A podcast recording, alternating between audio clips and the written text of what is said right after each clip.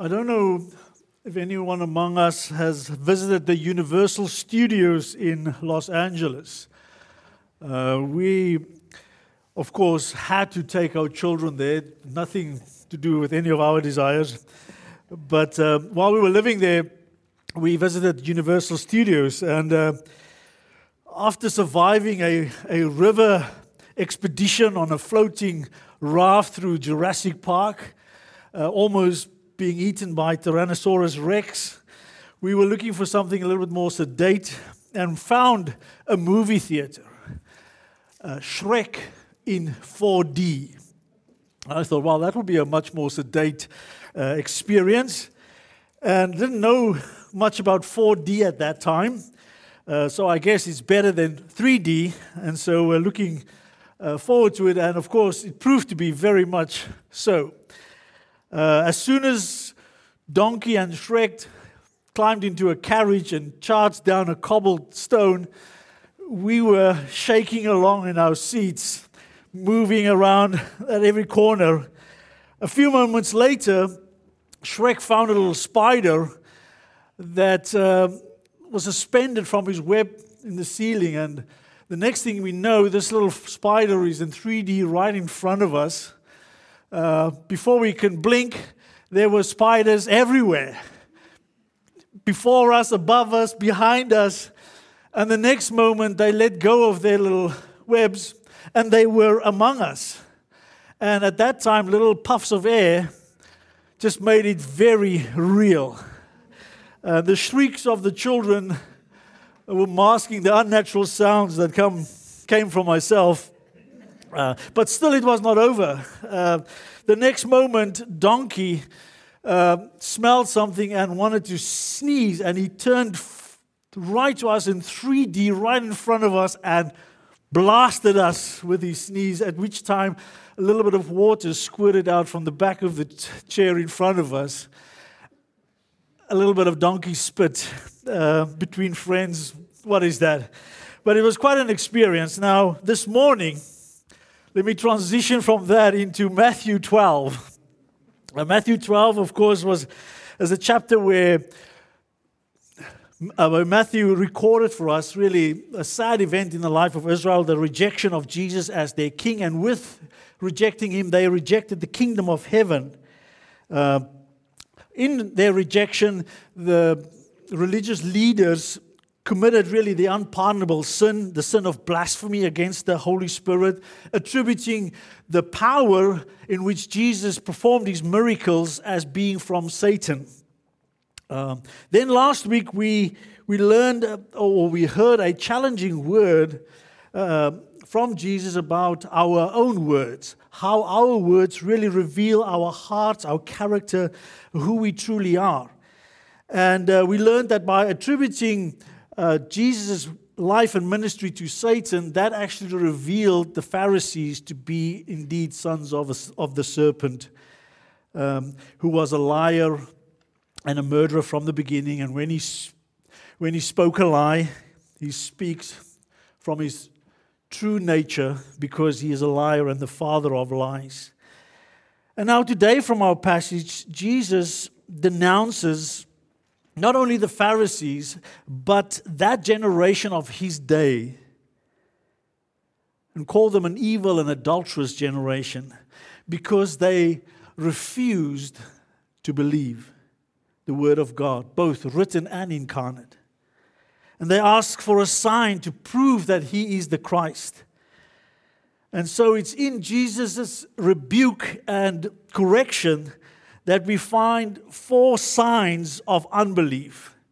And so I've entitled my message this morning, The Signs of Unbelief in 4D. Don't worry, there won't be any spiders coming down among you, or little puffs of air, or squirts of water. It's only the alliterated outline of 4Ds. The sign of unbelief in 4Ds, the, basically the desire for a sign, the disdain for grace, the descent into depravity and the distortion of understanding. And we won't be able to cover all of those D's today. It's only 2D sermon today and another 2Ds next week. But let us read Matthew 12, verse 38 If you are not there, please turn there and follow along as I read. Uh, then some of the scribes and Pharisees said to him, Teacher, we want to see a sign from you. But he answered and said to them, An evil and adulterous generation craves for a sign, and yet no sign will be given to it but the sign of Jonah the prophet. For just as Jonah was three days and three nights in the belly of the sea monster, so will the Son of Man be three days and three nights in the heart of the earth. The men of Nineveh will stand up with this generation at the judgment and will condemn it because they repented at the preaching of Jonah. And behold, something greater than Jonah is here. The queen of the south will rise up with this generation at the judgment and will condemn it because she came from the ends of the earth to hear the wisdom of Solomon. And behold, something greater than Solomon is here. Now, when the unclean spirit goes out of a man, it passes through waterless places, seeking rest, and does not find it. Then it says, I will return to my house from which I came. And when it comes, it finds it unoccupied, swept, and put in order. Then it goes and takes along with it seven other spirits more wicked than itself, and they go in and live there. And the last state of that man becomes worse than the first. That is the way it will also be with this evil generation. And while he was still speaking, the crowds, behold, his mother and teacher, uh, brothers, sorry, were standing outside seeking to speak to him. And someone said to him, Behold, your mother and your brothers are standing outside seeking to speak to you. But Jesus answered to one who was telling him and said, Who is my mother and who is my brothers? And stretching out his hand toward his disciples, he said, Behold, my mother and my brothers. For whoever does the will of my Father who is in heaven, he is my brother and sister and mother. So let me read, let me pray for us. Father, we are indeed in need of your grace this morning.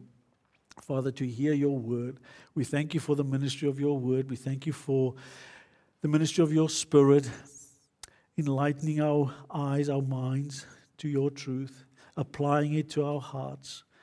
I pray, Lord, that your word would not return void to you today, but it will accomplish all that you have purposed for it in us today, Lord, I ask. And we ask this in Jesus' name. Amen. And so we'll just do verses 38 through to uh, really 42 this morning. And we'll look first of all at the, the, the signs of unbelief. The first one is desire for signs desires for signs. Because the Pharisees and the scribes said to him, Teacher, we want to see a sign from you. Now, to be sure, a sign of unbelief is to desire signs because the very concept of faith in God, the concept of trust, the concept of holding to something that is true about God, is because God said it, not because we've seen it. We are called to live by faith and not by sight. Faith is the assurance of things hoped for, the conviction of things not seen. And both in the Old and New Testament, believers are exhorted to live by faith, to walk by faith. And here we read that the Pharisees and the scribes came to Jesus asking him for a sign. And of course, this was after he had dismantled their absurd arguments uh, of him working his miracles through the power of the devil, denounced them for them as for committing the sin of blasphemy.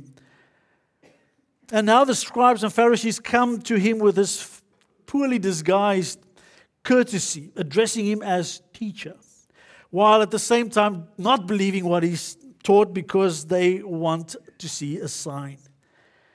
The fact that he has just delivered a man possessed by a demon and through that healed him from his blindness and muteness. The, fa- the fact that he has just healed a man whose hand had been withered. Before that, he healed and cleansed lepers, that he made the blind see, that he made the lame walk, that he came to preach the gospel to the poor. These were not signs enough for them. They wanted more. They would probably wanted a sign from, from heaven, as they ask in Matthew 16 1. I mean, The Jewish leaders were, did not recognize miracles of healing necessarily as a sign. Uh, they would see that as a, as a, as a miracle from on earth, but they were looking for something spectacular from heaven that God would do in order to prove that Christ is the Messiah. But if they just had one ounce of honesty, one ounce of sincerity in them, they would have uh, searched the scriptures, they would have scrutinized Jesus' life, and they could only come to one conclusion that he, in fact, is the Son of God. He is the Son of David. He is Jesus the Christ. Now, just to be sure, for Jesus to have granted them a sign would have been wrong. Why? Because that would have placed them in the seat of determining why and when they would believe, and not God. We will only believe once this criteria has been fulfilled. And secondly, I don't believe that even if Jesus did give them a sign from heaven, that they would believe because they've already cemented their hearts in hatred against him to put him to death. And so, really, the irony of it all is, is that what they were asking was standing right in front of them a sign from heaven. Jesus came, Emmanuel, God with us, God incarnate. And no greater sign could be asked for. And when we allow our minds just to contemplate that, that is, that is mind boggling to think that the infinite God would take on flesh to be among us. And long after Jesus' death and resurrection uh, and his ascension into heaven, Paul wrote to the Corinthians that the Jews asked for signs and the Greeks searched for wisdom, but we preach Christ crucified. To the Jew, a stumbling block, and to Gentiles, foolishness. But to those who are called both Jews and Greeks, Christ is the power of God and the wisdom of God. The gospel is what ought to be believed. And so, even to this day, many are still seeking signs. I remember just recently in a visit to South Africa, uh, speaking to one of my family members. And they desperately, they said they desperately want to believe as long as if God can only give them a sign, if God only show them. And your heart break at that because that is unbelief. We have the Bible, people. We need to believe what God said because He is the one who said it. Now, Jesus answered the Pharisees and the scribes, but he really extended his answer beyond them to his generation, which he called an evil and adulterous generation. They were evil because they, they were characterized really by ill will. They were doing evil, they were being wicked. And in the context of our passage, the greatest evil that you can commit is the evil of unbelief of not repenting at the preaching of the gospel of the kingdom of heaven. And they were a generation who professed faith in God, but sought to dictate the terms and conditions of their devotion to Him. Their service to God was according to their own self seeking desires, their own wants. They wanted what God could do for them, but they did not want Him. And they were an adulterous generation because they were unfaithful to their covenant obligations with God. You see, in the New Testament, the relationship between Christ and the church is often described as that between the groom and his bride. In the Old Testament, the relationship between Israel and God was described as God being a husband and Israel his wife. And she was a notoriously unfaithful wife to God. She constantly strayed from him after idols, running after the golden calf while their wedding vows were being drawn up. They took with them from Egypt Molech, the hideous false god to whom humans and babies were sacrificed in worship. The false god of Rompha and Baals and Asheroth. She was unfaithful to God with them all. And so during the exile, which was because of our unfaithfulness, and God's part of God's covenant that if they are unfaithful, He will exile them from the land. The people moved away during that period from worshiping physical idols to really worshiping the idols of the heart. And an idol of the heart is really any and everything that you would place your trust in, your faith in, in order to give you direction, guidance, provide, provision, protection. Pretty much the same as today. Today, many people don't, we don't bow to physical idols, but uh, many serve idols. Those things that they believe would give them what they need or desire. Now, the Jews in Jesus' day were an adulterous generation, for they, the covenant people of God, were unfaithful to Him, not trusting Him nor His word despite centuries of evidence that His word stands forever, that His word will never return to Him void, but accomplishes what He desires and succeeds in the matters for which He sent it. They were unfaithful to God, not trusting His word, not His written word, and now His word incarnate before them. Instead, they demanded a sign a sensational sign from heaven before they would believe. And Jesus said, That is evil and unfaithful. That generation is an evil and adulterous generation, and no sign will be given to them but the sign of Jonah the prophet. Because we know that God used prophets to deliver his special revelation to man. It came predominantly to man through their words. Peter wrote in 2 Peter 1:21, prophets are moved by the Holy Spirit. They spoke from God. And some other times, the prophet himself, uh, his life or events of his life served as a prophecy, uh, really a prophecy of type, which then points to a archetype to be fulfilled in the future. And, and Jonah the prophet was commanded by God to go to Nineveh to prophesy about God's impending judgment on them. And he served as a prophecy of type in one of the events. Not his whole life, just that one particular event. And that is when he was swallowed by a sea monster or swallowed by a fish and remained in the belly of a fish for three days and three nights before he was spewed out, smelly but alive. And just for the record, that is not a fishy story.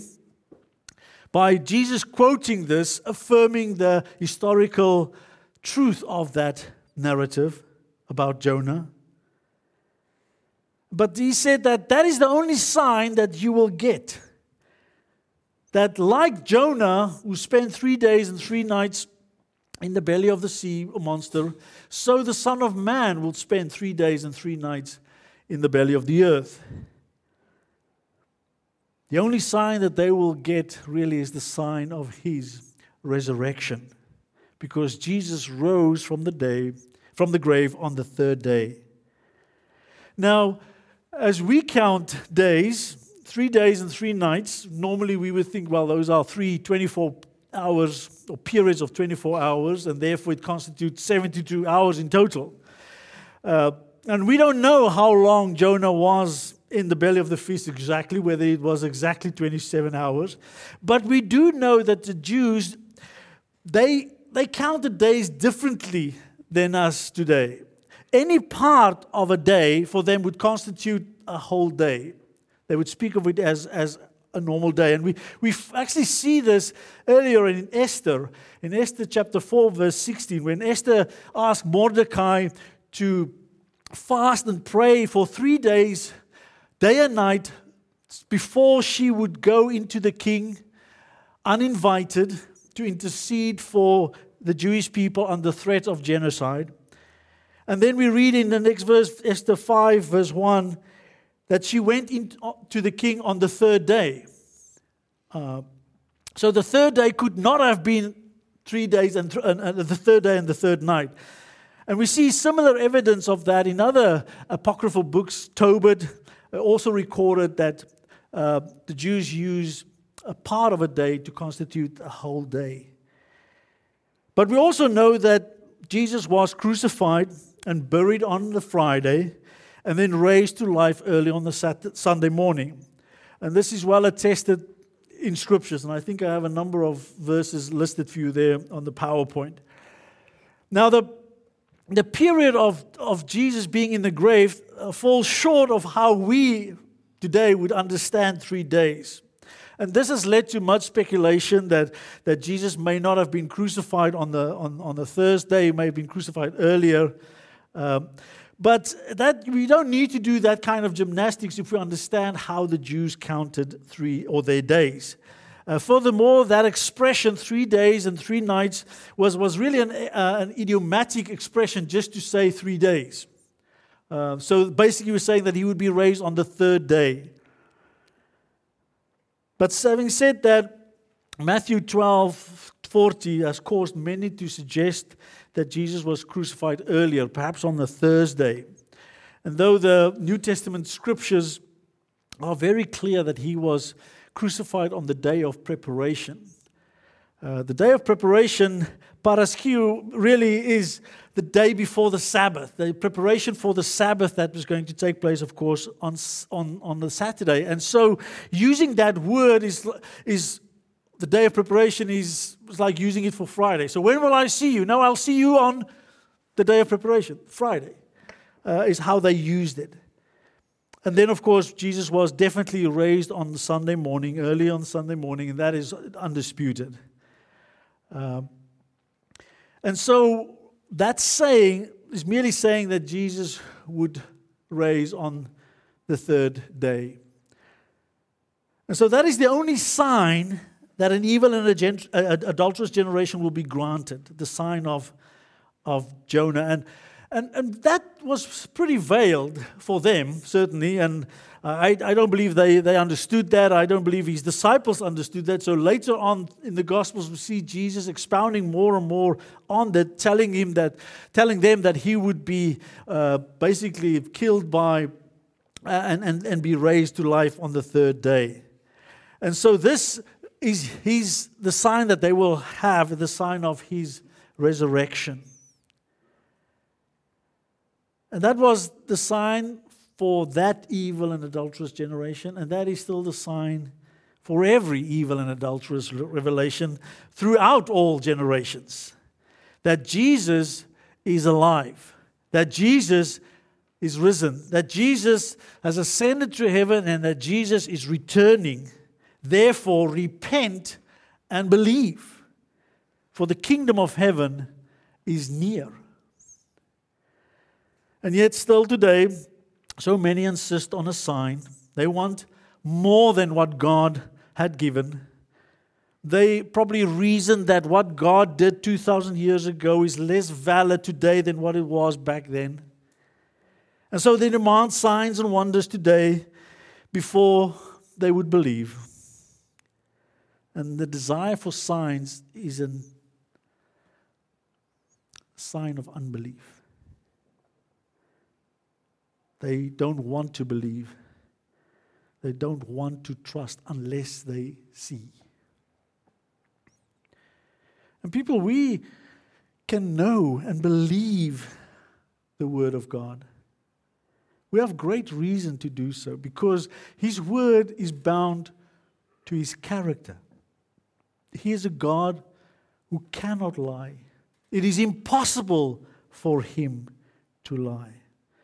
And therefore, his word stands forever. Not one jot or tittle will be left unfulfilled, Jesus said. His word is truth. There is no error, no falsehood, no need for change or update.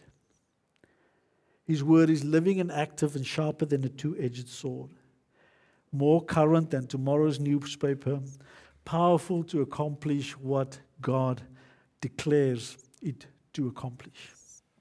And so we are exhorted to believe God, to believe the Word of God, to believe the gospel of Christ. Because God already authenticated His Word, His gospel. Every miracle performed by God throughout all of history testify to Him as God. That He is God and His Word is truth. And so we are to stop seeking a sign and start believing the signs recorded for us in the scriptures. Believe the sign, especially the sign of Christ's resurrection. And so often it is portrayed that those who see signs and get visions and they are the mature ones in the Lord when in fact the mature ones are the ones that believe the Word of God because God said it. So that's the first D of unbelief the desire for signs when we are called to live by faith and not by sight. The second one is the disdain for grace. Verse 41 The men of Nineveh will stand up with this generation at the judgment and will condemn it because they repented at the preaching of Jonah, and behold, something greater than Jonah is here. The queen of the south will rise up with this generation at the judgment and will condemn it, because she came from the ends of the earth to hear the wisdom of Solomon, and behold, something greater than Solomon is here. And so, what do I mean by a disdain for grace? What I mean is that unbelief produces a disposition towards or to a disposition to disdain the grace that God gives. A, a, a, disposition of contempt, a disposition of dismissal, a disregard for the grace that God gives. And the grace here, of course, is the grace of God's revelation to them. The amount of light given to this evil and adulterous generation was really extraordinary. And yet they treated it with disdain. They disregarded it, they disrespected it. And Jesus used two examples from Gentiles. Now, that may have sting a little bit for them to demonstrate their guilt of disdain for God's grace. The generation of Jesus refused to believe despite incredible light, despite great revelation. They received more light, greater revelation from God than any other generation before them. They had the oracles of God, the Word of God. They had Jesus the Messiah in front of them the one who came to fulfill the law and the prophets, the one who preached the gospel of the kingdom of heaven, the one who demonstrated his power and his authority to forgive sins, to banish sickness, to bind the strong man, to bring back the dead to life, and to bring about the kingdom. And yet, they did not believe. They did did not merely receive light, they received the source of all light and truth. And all previous generations of Israel received far less light than what they saw. And of course, Peter writes of this in 1 Peter 1 when he talks about the prophets of old as to this salvation, the prophets who prophesied of the grace that would come to you made careful searches and inquiries, seeking to know what person or time the Spirit of Christ within them was indicating as he predicted the sufferings of Christ and the glories to follow. And it was revealed to them that they were not serving themselves, but you in these things, which now have been announced to you through those who preach the gospel to you by the Holy Spirit sent from heaven things into which angels long to look. And so that generation of Jesus, they received an incredible amount of light, far more than any generation before them. And certainly far more than any Gentile ever received throughout history at that time. And yet, the Gentiles of ages past responded with far greater faith to what they've been given the men of Nineveh, the queen of the south, than that evil and adulterous generation. And Jesus says, Those ancient people will rise up on the day of judgment, and their deeds, their response, the response of faith in the Word of God, will testify against that evil and adulterous generation. They will bear witness against them to their condemnation for their unbelief. And so Jesus mentioned here the men of Nineveh. Nineveh was an Assyrian city to which Jonah was sent to proclaim God's word to them, the word of impending doom. Now, the Assyrians were a particularly evil people. They were brutal and barbaric in wartime and in peace. And that's why Jonah ran away. That's why he ended up in the belly of a fish. He wanted God to waste them, not to warn them. He knew God, being God, would forgive them their atrocities should they repent, and he didn't want that. Still, through the preaching of this reluctant prophet, through the faithful delivery of God's word, the inhabitants of Nineveh repented in dust and ashes. That's probably one of the biggest revivals ever. Nineveh was a massive city. We, we read that Jonah had traveled three days into the city before he started preaching. I assume it was to get into the middle of the city. Then Jonah 4 tells us that there were about 120,000 of those who did not know the difference between their left and their right hand, a reference to young children. And so it's hard to make accurate calculations, but we are talking here about thousands upon thousands of people within that city that came to faith and repentance. They confessed their sin. We read in Jonah 3 5 to 10 that they turned away from their wicked ways, the violence in their hands, casting themselves on the mercy of God if perhaps he might relent and forgive them. And God did relent. He forgave them their sin. He showed them grace. He gave them grace and he showed them mercy. And we don't have to we don't have time really to unpack the magnitude of God's grace to them. Just go and research for yourself what the Assyrians were like, the atrocities they committed. It is truly shocking, and that God would forgive them for at the repentance of their hearts and of their deeds. And God gave them grace. He sent His word to them.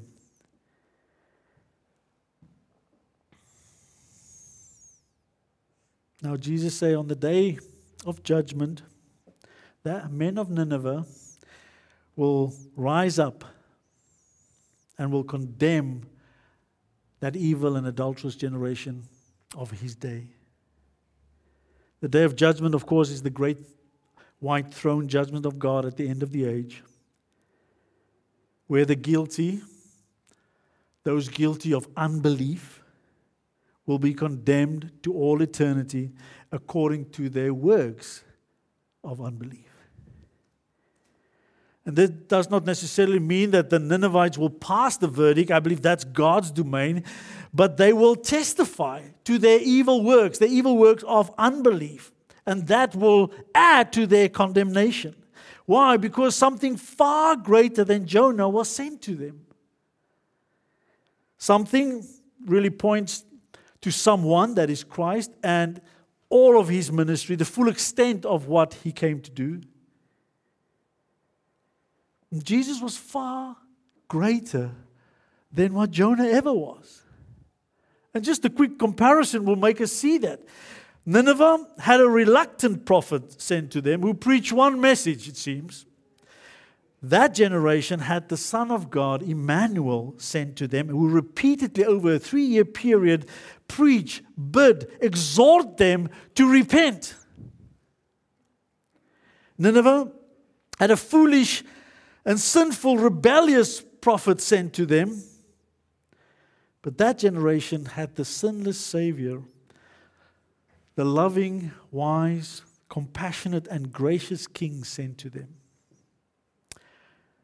Nineveh received a message of doom. Now, certainly, repentance must be implied, but we read, just read that the message was within 40 days, Nineveh will be overthrown. There was no invitation to repent. And yet they did.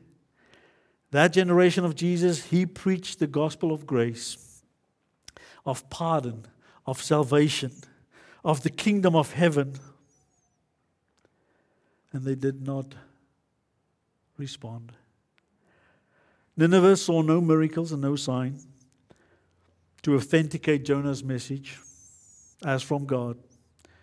Jesus performed many miracles, showing him to be from God. And yet they concluded that he is from Satan. Nineveh had no spiritual advantages. They had no word. They were not in covenant with God. They did not worship him.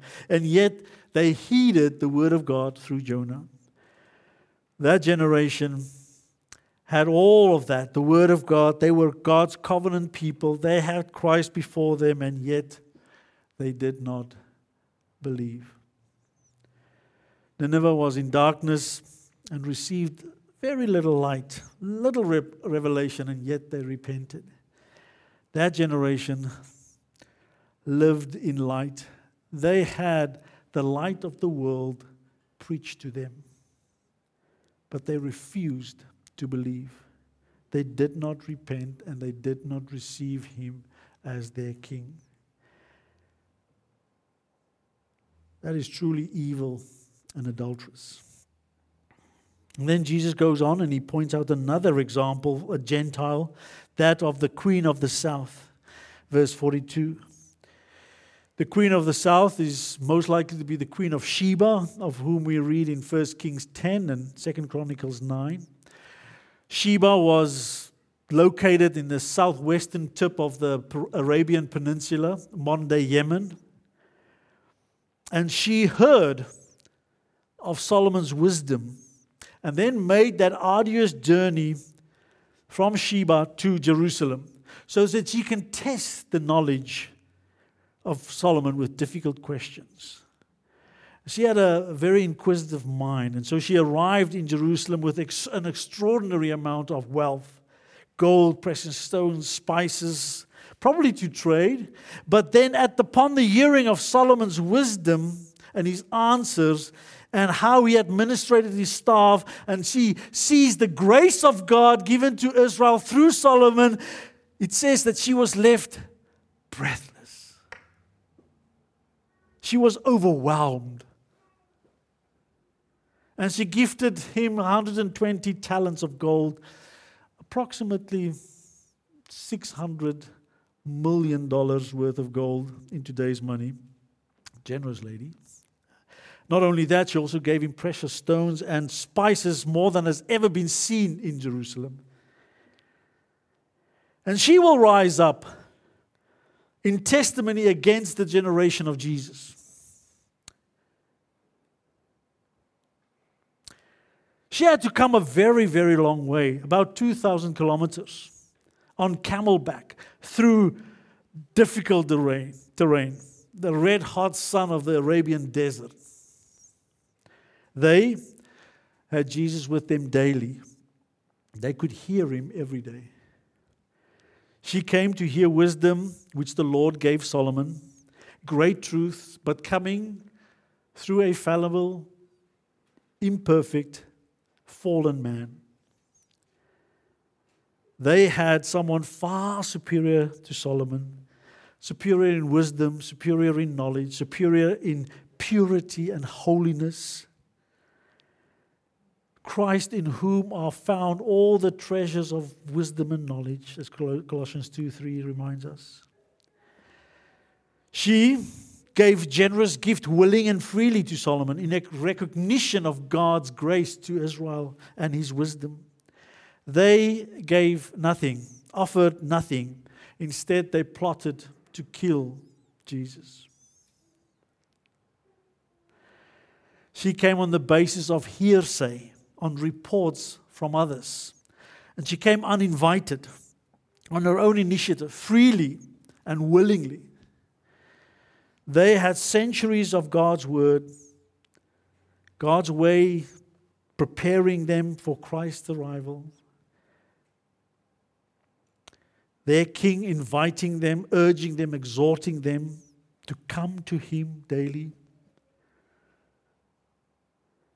She searched out something special, but in comparison to Christ, Solomon was far inferior. They refused to come, refused to repent, refused to believe, refused to receive God's gift from heaven to them. She praised God for Solomon. We read in 1 King 10 9, Blessed be the Lord your God, who delighted in you to set you on the throne of Israel. Because the Lord loved Israel forever, therefore he made you king to do justice and righteousness. There are some messianic terms in that praise that she gave. But they, they plotted against God. They rejected Christ as king over them, shouting, Away, away with him, crucify him. We have no king but Caesar. His blood shall be on us and on our children. She came from the ends of the earth to hear the, the wisdom of Solomon, and behold, something greater than Solomon is here. Her actions, her attitude will condemn that evil and adulterous generation in the day of judgment. And so the question for us is Is there a warning to us here today? I believe there is. I believe there is. Jesus warned against unbelief. An unbelief that is displayed in the desires for a sign. Unbelief that is displayed in the disdain for his grace given, his revelation given. Now, of course, the primary and first application are to those who do not believe in Jesus Christ, who have not bowed the knee before him we have not believed that Jesus is the only Savior and that He is the Lord of Lords. And if you have not yet done so today, then let me urge you and bid you. You heard the gospel preached very well this morning from Ben. I bid you repent and believe or you will pay the penalty for your sin yourself. You will be condemned. You are here today to hear this message. And those here will rise up on that day to condemn you for not believing in Jesus Christ as your Lord and your Savior.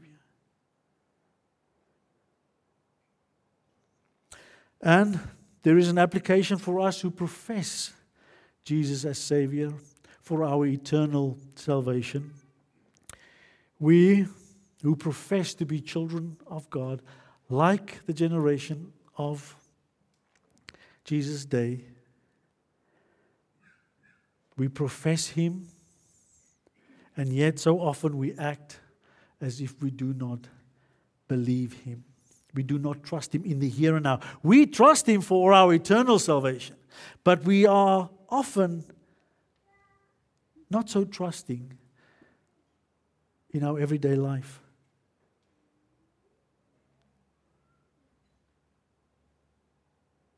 We don't walk in His will and according to His way.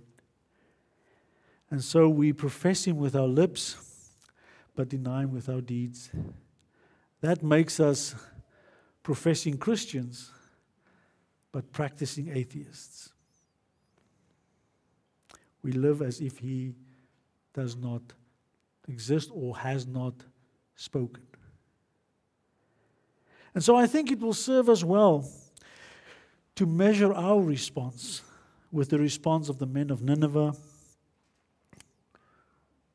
to whom very little light was given, very little revelation. While we have the full revelation of the gospel of Jesus Christ, we have knowledge and understanding of the Word of God expounded by men of God for centuries for us. We have the testimony of God's grace in the lives of those who have turned and believed in Him, and we have seen the transformation in them, God's faithfulness to them. And we here at Grace Bible Fellowship, we've been given much, much light. We have a high view of God and a high view of His Word.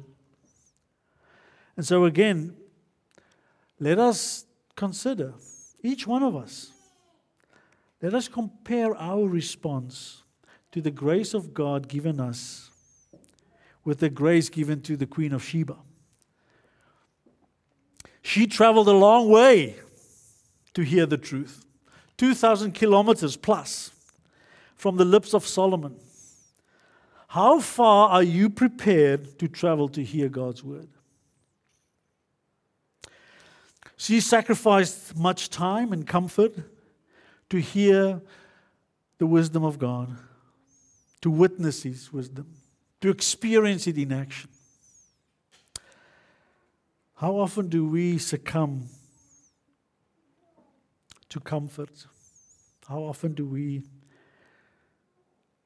succumb to the inconvenience of coming to church, attending other ministries,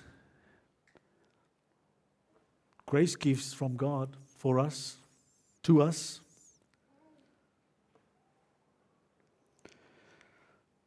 She was left breathless by the grace of God. And she responded with praise to him. When was the last time you were breathless at reading of the grace of God to us?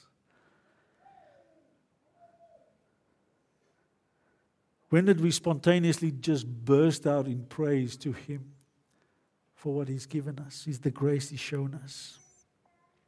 She sacrificed greatly and gave generously in response to the grace she's seen, the, the privilege to see it, maybe even experience it while she was there. And so God's grace to us demands all of us. God's interested in your heart, in my heart. And once He has our heart, all of the other things will be His too. Nothing will be too precious to us to withhold from Him. And so it will serve us well to discern if there is a disparity between our profession and our practice. Perhaps we have taken God's grace for granted. Perhaps we are at the risk of disdaining His grace to us. And so, people, we who live this side of the cross, we have come to someone far greater than Jonah or Solomon. We have come to Christ Jesus, God with us, Emmanuel. And so let us not receive His grace in vain. Let us not harden our hearts when we hear His voice. Let us, with respect to the promise of God, not waver in unbelief, but grow strong in faith, giving glory to God, being fully assured that what God had promised, He is able also to perform. Romans 4 20 to 21. Let us walk by faith. The signs of unbelief is the desire for signs and a disdain for the grace we've been given. Let me pray for us. Father, we thank you, Lord, for your amazing grace. Lord, your grace in revealing your Son to us. Lord, that we may know Jesus Christ. What a privilege, Lord. What a joy that is. And Lord, we, we confess, Lord, that, that so often we, we do believe and yet we ask for help in our unbelief. We're like Peter who's walking on the water in this life and the storms around us, and we see these big waves around us, and, and we take our eyes off you and, and we sink, Lord. But I praise you, Lord, that you are there to reach out and grab hold of us again. Lord, help us to believe. Help us to walk in your truth, to live by your word. And we ask this in Jesus' name. Amen.